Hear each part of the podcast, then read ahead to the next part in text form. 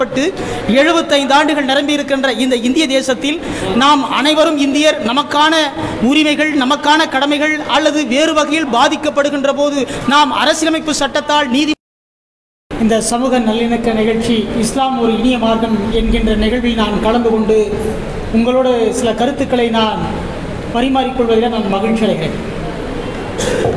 நான் இந்த நாட்டினுடைய மத்திய அரசு வழக்கறிஞராக சென்னை உயர்நீதிமன்றத்திலே பணியாற்றியவன். ஆரம்ப காலத்தில் நான் கொத்தக்கோட்டை ஆரம்ப பள்ளியில் படித்தவன். ஆறு முதல் பனிரெண்டாம் வகுப்பு வரை வாணியம்பாடி கண்கார்டியா மேல்நிலைப் பள்ளி ஒரு கிறித்துவ பள்ளியில் படித்தவன். இந்த சமூகம் இந்த நாட்டில் நான் ஒரு மத்திய அரசு வழக்கறிஞராக உருவாக்குவதற்கு மிகப்பெரிய அடிப்படை காரணமாக இருந்தது வாணியம்பாடி இஸ்லாமிய கல்லூரி. அந்த இஸ்லாமிய கல்லூரியினுடைய தமிழ் துறை தலைவர் எனது ஆசான் மரியாதைக்குரிய ஐயா பேராசிரியர் சிவராஜ் ஐயா அவர்கள் அமர்ந்திருக்கிறார்.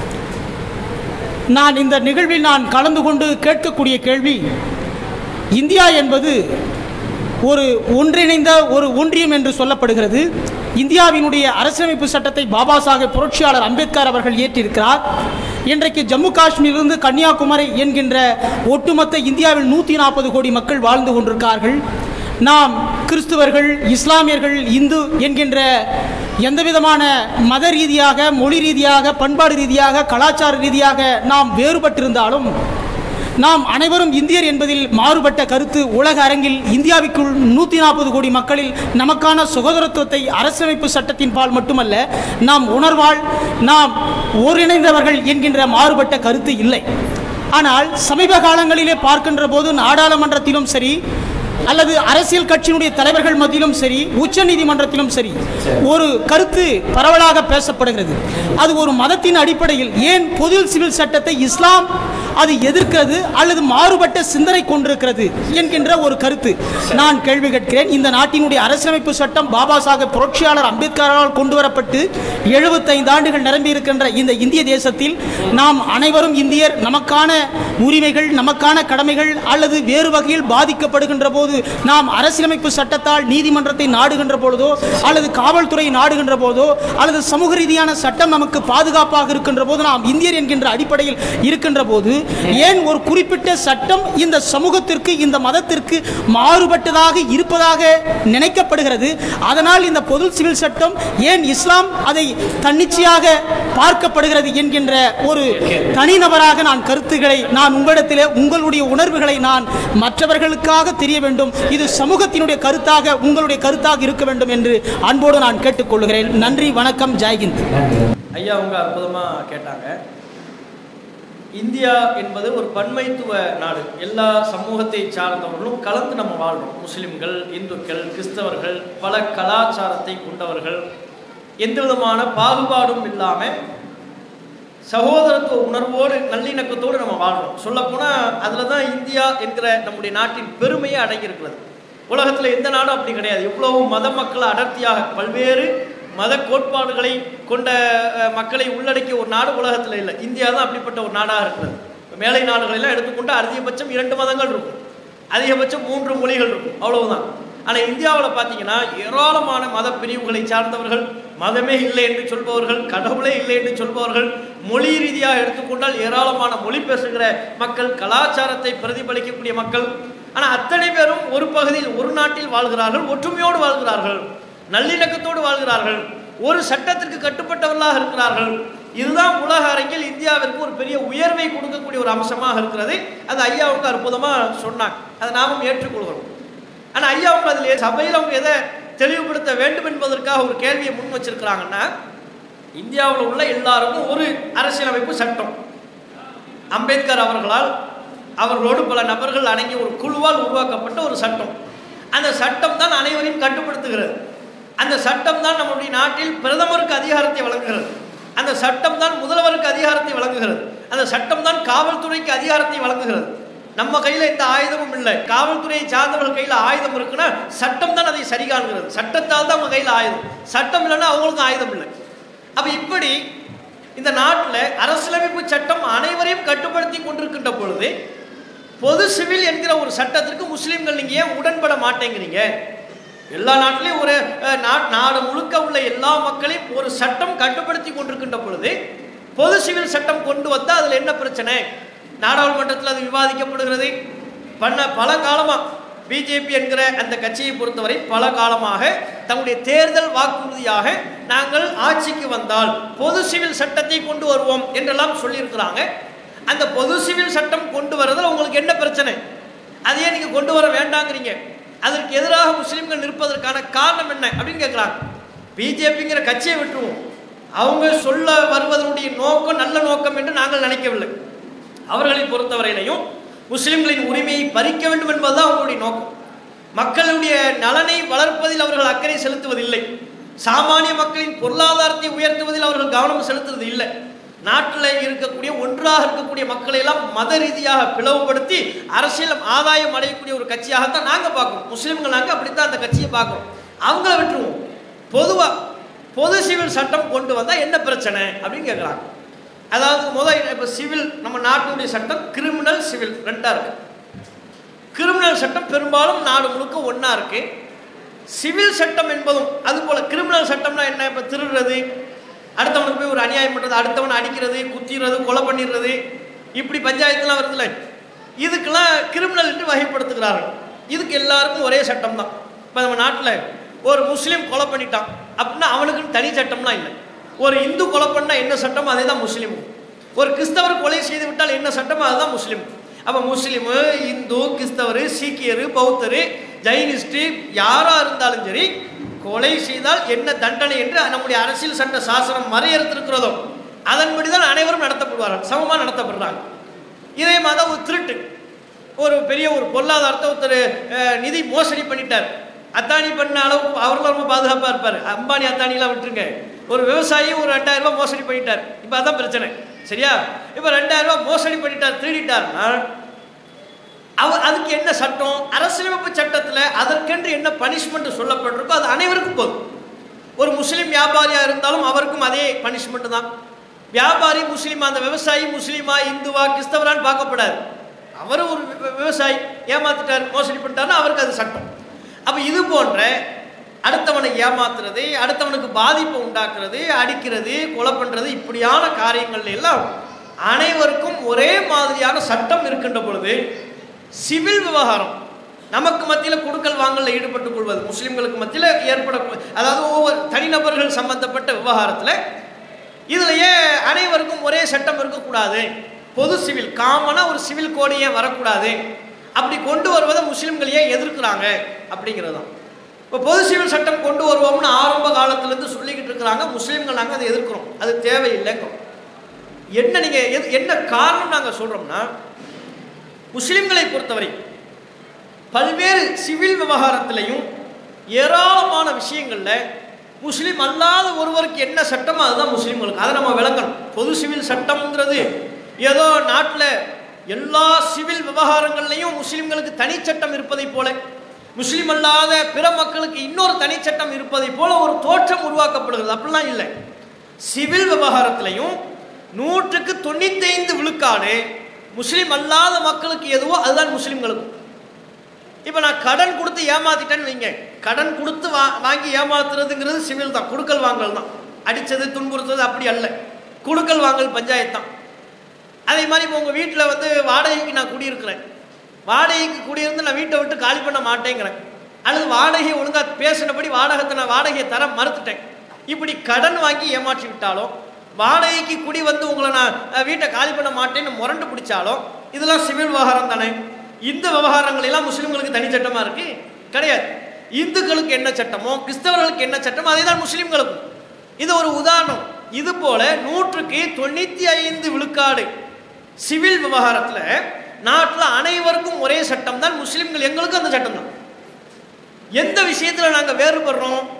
எங்களுக்கு எதில் தனி சலுகை இருக்கிறது? அரசியல் சட்ட சாசனப்படி அப்படின்னா குறிப்பிட்ட நான்கைந்து நாலே நாலு நாலஞ்சு விஷயத்தில் மட்டும்தான் முஸ்லிம்களுக்கு தனிச்சலுகை வழங்கப்பட்டிருக்கிறது. அதில் முஸ்லீம் தனியார் சட்டம் என்று ஒரு பிரிவை ஏற்படுத்தி கொண்டு இதில் நீங்கள் உங்கள் மத விவகாரப்படி உங்களுக்கு மத்தியில் நீங்கள் தீர்ப்பளித்துக் கொள்ளலாம். நீதிமன்றத்துக்கு வந்தாலும் உங்கள் மத விவகாரப்படி உங்களுக்கு தீர்ப்பளிக்கப்படும் அப்படின்னு சொல்லப்படுகிறது. அந்த நாலஞ்சு விஷயம் எது அப்படின்னா முதலாவது சொத்துரிமை. சொத்து பங்கீடு இருக்குல்ல அது ஒரு விஷயம். இப்போ இந்துக்கள் ஒரு தந்தை மரணித்து விட்டார் என்றால் அவருடைய சொத்தை பங்கிடும் பொழுது இந்து சட்டப்படி அந்த சொத்து யார் யாருக்கு பாத்தியப்பட்டது என்று இருக்கிறதோ அதன்படி தான் பங்கு வைக்கப்படும். முஸ்லிம்களை பொறுத்தவரை அந்த சட்டம் எங்களுக்கு அப்ளை ஆகாது. எங்களுக்கு முஸ்லிம்களுக்கு சொத்து பங்கீட்டில் என்ன? குர்ஆனில் எங்களுக்கு எப்படி சொத்து பங்கீடு சொல்லப்பட்டிருக்கிறதோ குர்ஆனில் எங்களுக்கு அதுவும் சொல்லப்பட்டிருக்கு. ஒரு தந்தை மரணித்து விட்டால் அவருடைய சொத்தை பிள்ளைகளுக்கு மத்தியில் எப்படி பங்கீடு செய்யணும்? ஆணுக்கு எவ்வளவு பங்கு? பெண்ணுக்கு எவ்வளவு பங்கு? மனைவிக்கு எவ்வளவு? உடன் பிறந்த சகோதரனுக்கு பங்கு உண்டா? பங்கு உண்டு என்றால் அவனுக்கு எவ்வளவு? என்று எல்லாமும் விலாவரியாக திருக்குறானிலேயே சொல்லப்பட்டு விட்டது. திருக்குறானிலேயே சொத்து பங்கீடு தொடர்பான சட்டத்திட்டம் எங்களுக்கு வழிகாட்டப்பட்டிருக்கிறது. இப்போ அரசாங்கம் என்ன பண்ணுறாங்கன்னா சொத்து பங்கீடு விவகாரத்தில் உங்கள் குரான் உங்களுக்கு என்ன சொல்லுதோ அதன்படி நீங்கள் பங்கு வைத்துக் கொள்ளலாம். முஸ்லீம் தனியார் சட்டத்தின்படி அது அனுமதிக்கப்படுகிறது. அப்போ சொத்து பங்கீட்டில் எங்களுக்கு முஸ்லீம்களுக்கு த தனி சட்டம். சிவில் தான். சிவிலில் எங்களுக்கு வழங்கப்பட்டிருக்கிற தனி சட்டத்தில் ஒன்று என்ன? சொத்து பங்கீடு விவகாரம். ஒன்று ரெண்டாவது என்ன? திருமணம். திருமணத்தை பொறுத்தவரை இந்துக்களுக்கு தனி திருமணம் நடைமுறை தனி தனி சட்டம். கிறிஸ்தவர்களுக்கு அது மாதிரி. இப்போ அவங்கள பொ இந்துக்களை பொறுத்தவரை அவங்களுக்கு திருமணம் என்று ஒன்று நடைபெற்றது எப்போது கோர்ட்டு அங்கீகரிக்கும் சட்டம் எப்போது ஏற்றுக்கொள்ளும்னா திருமணத்திற்கு என்னென்ன முறைகள் பேணப்பட வேண்டும் என்று இந்து மக்களின் சடங்கு சம்பிரதாயங்களில் உள்ளதோ அவங்க வேதத்தில் என்ன சொல்லப்பட்டிருக்குதோ அதன்படி நடந்தால் தான் திருமணம் ஏற்றுக்கொள்ளப்படும் திருமணம் அங்கீகரிக்கப்படும். இந்த அம்மி மிதிச்சு அருந்ததி பார்த்துலாம் சொல்லுவாங்கல்ல அது எல்லாமே நடந்திருக்கணும். அது எல்லாமே நடந்திருந்தால் தான் அது அது திருமணமாக ஆகும். அப்படி இல்லைன்னா கோர்ட்டில் போய் என் கணவர் என்னை ஏமாத்திட்டாரு என்று ஏராளமான வழக்கெல்லாம் கோர்ட்டுக்கு வந்திருக்குது. அவங்களுக்கு ஐ- ஐயா அவங்களுக்கு நல்லாவே தெரியும். வழக்கறிஞராக தான் அவங்க இருக்கிறாங்க. ஏராளமான கோர்ட்டு வழக்குகள் கோர்ட்டுக்கு வந்திருக்கிறது எப்படின்னா என் கணவர் என்னை ஏமாத்திட்டாரு அப்படின்னு சொல்லும் பொழுது எங்கே கல்யாணம் பண்ணீங்க? நாங்கள் வந்து கல்யாணம் பண்ணோம் அதில் அம்மி மிதிக்கலை. அருந்ததி பார்க்கலங்கும் போது அது திருமணமே இல்லைன்னு கோர்ட்டு தீர்ப்பு சொல்லியிருக்கு. இல்லை இல்லை உங்கள் சடங்கு உங்கள் மதப்படி என்னென்ன சடங்கு கையாளப்பட வேண்டும் என்று வலியுறுத்தப்படுகிறதோ அதை நீங்கள் கடைபிடிக்கல ஆகையினால் இது திருமணமே இல்லை என்றெல்லாம் சொல்லியிருக்கிறாங்க. திருமணம் பண்ணியிருக்கிறாங்க. அபிஷியலாக திருமணம் பண்ணியிருக்கிறாங்க. ஊர் மக்கள் முன்னிலையில் திருமணம் பண்ணியிருக்கிறாங்க. ஆனால் அவங்க மதத்தில் சொல்லப்பட்ட சில அம்சங்களை கடைபிடிக்க தவறிய பொழுது அதை திருமணமே இல்லை என்று மறுத்து நீதிமன்றம் மறுத்திருக்குது. சட்டமே அதை மறுத்திருக்கிறது. அப்படியான ஏராளமான தீர்ப்புகளை உதாரணமாக சொல்ல முடியும். எதுக்கு சொல்ல வரோம்னா அப்படி இந்து மக்களுக்கு கிறிஸ்தவ மக்களுக்குன்னு தனியாக இருக்கிற மாதிரி முஸ்லீம்கள் எங்களுக்கு திருமணத்தில் தனி சலுகை என்ன சலுகை? உனக்கு கல்யாணம் பண்ணுறது நாங்கள் அங்கீகரிக்கணும்னா நீ வந்து ரிஜிஸ்டர் ஆஃபீஸில் போய் தான் கல்யாணம் பண்ணணும்னு இல்லை. உங்கள் மார்க்கத்தில் கல்யாணத்துக்கு என்ன நடைமுறையோ திருமணத்துக்கு என்ன நடைமுறையோ அந்த நடைமுறையின்படி நீங்கள் திருமணம் செய்து கொண்டால் அதை கோர்ட்டு ஏற்றுக்கொள்ளும் சட்டம் ஏற்றுக்கொள்ளும். இதில் முஸ்லீம் தனியார் சட்டம் உங்களுக்கு திருமணத்தில் உங்களுடைய நடைமுறையை அங்கீகரிக்கிறதுங்கிறாங்க. எங்களுக்கு திருமணம் என்ன? நாங்கள் பள்ளிவாசலில் உட்காந்து ரெண்டு சாட்சி ஏற்படுத்தி கொண்டு கையெழுத்து போட்டு திருமணத்தை காம நேரத்தில் முடிச்சிருவோம். முடிஞ்சு போச்சு. இதுதான் எங்கள் திருமணம். எந்த விதமான சடங்கு சம்பிரதாயங்கள்லாம் இருக்காது. சில ஊர்களில் முஸ்லீம்கள் எல்லை மீறி சொன்னாங்கல்ல அந்த பொண்ணை தூக்கிட்டு போடுறது ஓடுறது. இது மாதிரி சில அனாச்சாரங்களில் ஈடுபடுறாங்க. இது அல்லாமல் நீங்கள் திருமணம்னு பார்த்தீங்கன்னா மொட்டை மாடியில் கூட நாங்கள் உட்காந்துக்குவோம் இப்போ கோர்ட்டில் கேட்பாங்க கணவன் மனைவிக்கு மத்தியில் பிரச்சனை நாங்கள் கோர்ட்டுக்கு போகிறோம்னு வைங்களேன். கோர்ட்டில் உங்கள் ரெண்டு பேர் புருஷன் கொண்டாட்டி ஆமாம் எங்கே கல்யாணம் பண்ணீங்க? மொட்டை மாடியில் தான் நாங்கள் கல்யாணம் பண்ணோம். அப்படியே எப்படி பண்ணீங்க? தான் எங்கள் மதகுரு வந்தாங்க நாங்கள் வந்து ரெண்டு சாட்சி ஏற்படுத்தி கொண்டோம் பண்ணிட்டோம்னா அது ஏற்றுக்கொள்ளப்படும். அப்போ திருமணம் சொத்து பங்கீடு குரான் எங்களுக்கு என்ன வரைமுறைகளை சொல்கிறதோ அதன்படி நாங்கள் பங்கிட்டுக்குள்ள எங்களுக்கு அனுமதி இருக்கு. ஒன்று திருமணம். அது எவ்வாறு செய்ய வேண்டும் என்று எங்களுக்கு குரான் சொல்லித் தருகிறதோ முகமது நபிகள் எங்களுக்கு சொல்லித் தராங்களோ அதை ஏற்றுக்கொள்கிறார்கள். ரெண்டு மூணாவது தத்தெடுக்கிறது இருக்குல்ல தத்தெடுப்பதை பொறுத்தவரைகளையும் முஸ்லீம் அல்லாதவர்களாக இருந்தால் இந்துக்களாக இருந்தால் அவங்க ஒரு ஒரு- நபரை தத்தெடுத்துட்டாங்கன்னா அவங்க வாரிசு ஆயிடுவார். தத்தெடுத்த பிள்ளை அவர் பிள்ளையாகவே ஆகிவிடுவார். தந்தையினுடைய சொத்துல தத்தெடுத்த அந்த பிள்ளைக்கே பங்கு போய் சேரும். அவர் கோர்ட்டில் போய் கிளைம் பண்ணலாம். ஒரு ஆண் ஒரு இந்து ஒரு ஆண் ஒரு பிள்ளையை தத்தெடுக்கிறார். அவர் குறிப்பிட்ட காலத்தில் மரணித்து விட்டார் என்றால் இப்போ அந்த தத்தெடுத்த குழந்தை இருக்குல்ல கோர்ட்டில் போய் இன்ன தந்தை என்னை தத்தெடுத்தாரு. நான் அவருடைய தத்தெடுத்த அடிப்படையில் வாரிசு.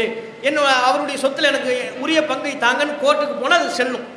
தத்தெடுத்த பிள்ளை அவருடைய சொந்த பிள்ளையாக கருதப்படும் என்பது அவங்களுக்குரிய சட்டம். ஆனால் இஸ்லாமிய மார்க்கத்தின்படி தத்தெடுத்த பிள்ளைகளை எங்கள் பிள்ளை ஆகாதுன்னு எங்கள் மார்க்கம் சொல்லுது. நீ யாரை பெற்றெடுக்கிறாயோ அதுதான் உன் பிள்ளை. ஒரு ஆணை நீ தத்தெடுக்கிறதுனால ஒரு பெண்ணை நீ தத்தெடுக்கிறதுனால அவள் உன் பிள்ளையாக ஆக மாட்டாள். அப்படிதான் எங்கள் மார்க்கம் எங்களுக்கு சொல்லித் தருது. சொந்த பிள்ளை அவனுக்கு ஆகாது அது அந்நியம் தான் இது எங்கள் மார்க்கம் எங்களுக்கு சொல்லித் தருகிற அடிப்படை அதன் அதை நாங்கள் நம்புகிறோம் அதன்படி நாங்கள் செயல்படுறோம். இதே தான் கோர்ட்லையும் அப்ளை ஆகும். நாங்கள் நீதிமன்றம் எந்த- நான் ஒரு குழந்தையை தத்தெடுக்கிறேன். நாளைக்கு இப்படி நான் மரணித்து என்னுடைய சொத்துல போய் அதை தத்தெடுத்த பிள்ளை போய் கோர்ட்டுக்கு போனாங்கன்னு வைங்க என் சொத்துலேருந்து பங்கு கொடுக்க மாட்டாங்க. முஸ்லீம் சரியாப்படி முஸ்லீம் தனியார் சட்டப்படி என்னால் தத்தெடுக்கப்பட்ட ஒரு குழந்தை என்னுடைய சொத்தில் உரிமை கோர இயலாது. உரிமை கோரினாங்கன்னா இப்போ அரசியல் சட்டத்தை பார்க்க மாட்டாங்க. முஸ்லீம் தனியார் சட்டத்தை பார்ப்பாங்க. என்ன தத்தெடுத்துருக்கிறதா சொல்லிருக்கீங்க முஸ்லீம் தனியார் தத்தெடுத்த பிள்ளை ஆகாதுன்னு முஸ்லீம் தனியார் சட்டத்தில் இருக்கேன் அதனால் அவருடைய சொத்துல உங்களுக்கு பங்கு இல்லைன்னு சொல்லிடுவாங்க. மூணாச்சா? இப்படியாக மொத்தமே அதே மாதிரி விவாகரத்து. நாலாவது என்ன? விவாகரத்து. விவாகரத்துலையும் கோர்ட்டுக்கு போய் விவாகரத்து பண்ணணுங்கிற அவசியம்லாம் இல்லை. முஸ்லீம் தனியார் சட்டம் எங்களுக்கு இப்போ ஒரு இந்து மக்கள் வந்து விவாகரத்து பண்ணுறதா இருந்தால் அவங்க எங்கே போகணும்? கோர்ட்டுக்கு போகணும். கிறிஸ்தவர்கள் விவாகரத்து பண்ணுறதா இருந்தால் எங்கே போய் ஆகணும்? கோர்ட்டுக்கு போகணும். அந்த சட்டத்தை ஏற்றுக்கொண்டிருப்பார்கள் ஆனால் அவங்க கோர்ட்டுக்கு போகணும். இப்போ கோர்ட்டில் போகாமல் அந்த ஆண் வந்து கல்யாணம் பண்ணிட்டார் இன்னொரு கல்யாணம் பண்ணிட்டான்னு வைங்களேன் மனைவி போய் கேஸ் போட்டுருவாங்க. விவாகரத்தை நடக்கலை. அதுக்குள்ளே இன்னொரு கல்யாணம் பண்ணி என்னை ஏமாற்றி விட்டாருன்னு கோர்ட்டில் கேஸ் போடலாம். கேஸ் எடுத்துக்கொள்ளப்படும் வழக்கு நடக்கும்.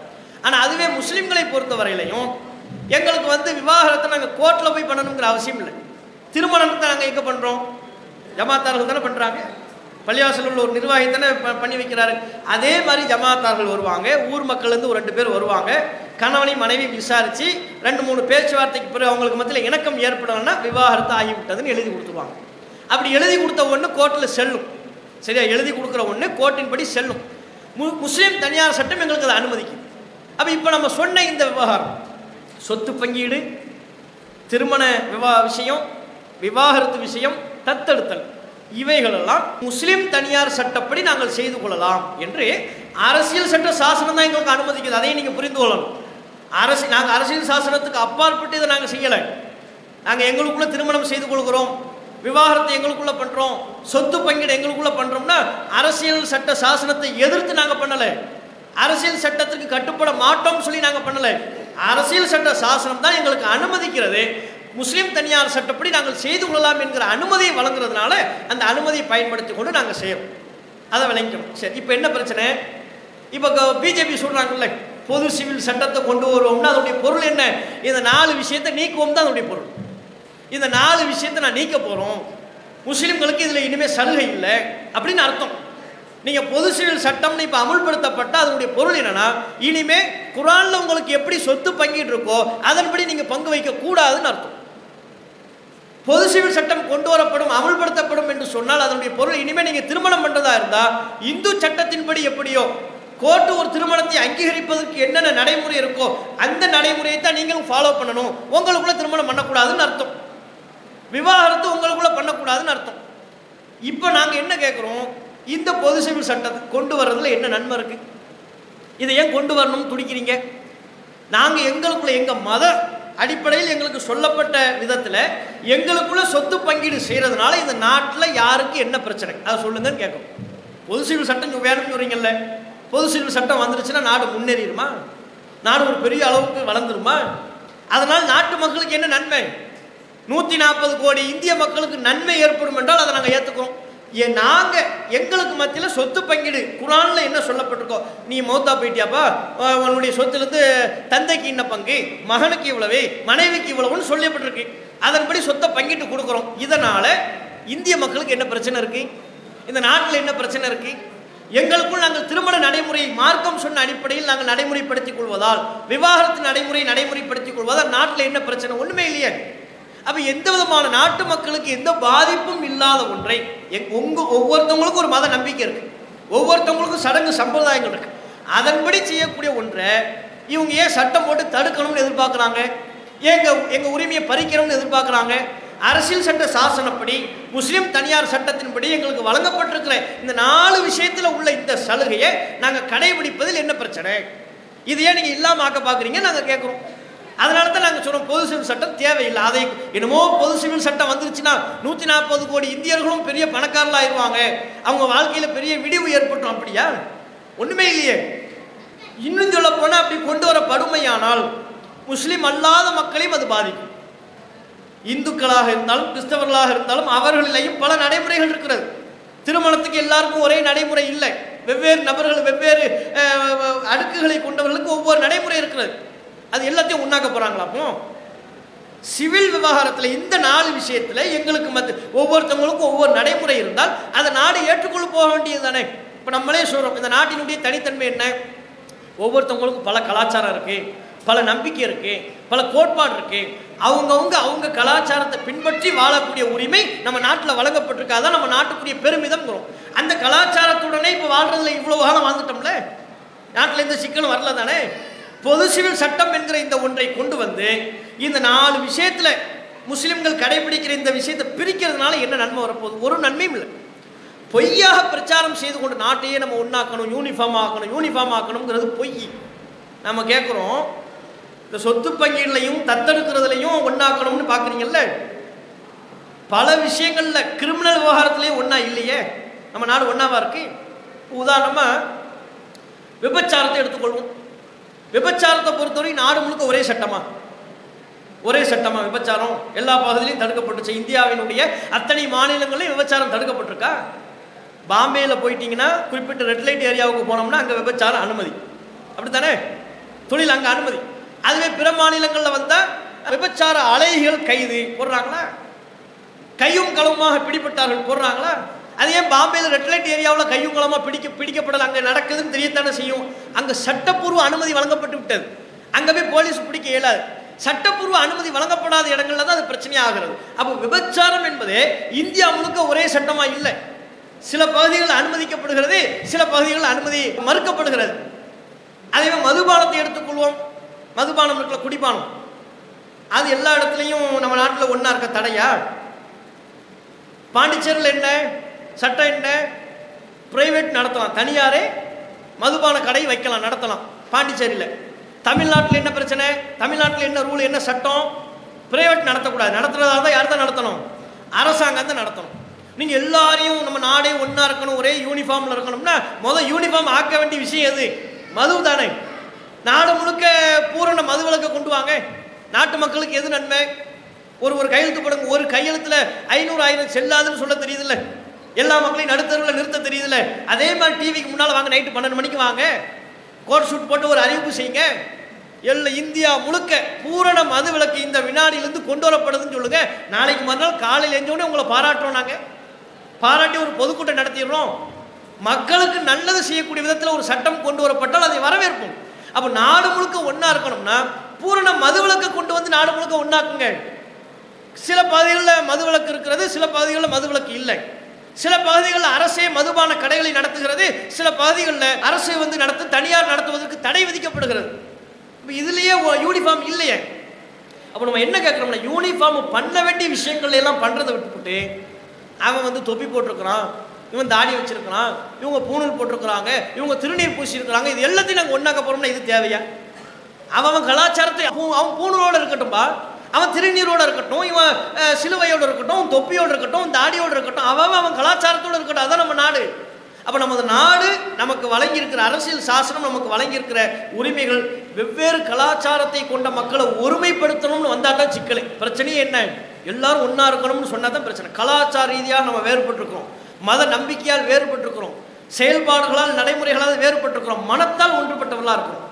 நல்லிணக்கத்தால் ஒன்றுபட்டவர்களாக இருக்கும். இப்படிப்பட்டவர்களை சட்டம் போட்டு உனக்கு அந்த சலுகை இல்லை உனக்கு இந்த சலுகை இல்லை நீங்கள் எல்லாருமே இனிமேல் இப்படி தான் பொட்டு வைக்கணும் நீங்கள் எல்லாருமே இப்படி தான் பூணூல் போடணும் இனிமேல் நீங்கள் எல்லாரும் இப்படி தான் தொப்பி போடணும் அல்லது தொப்பியே போடக்கூடாதுன்னு சொன்னால் அப்போ தான் பிரச்சனை வரும்.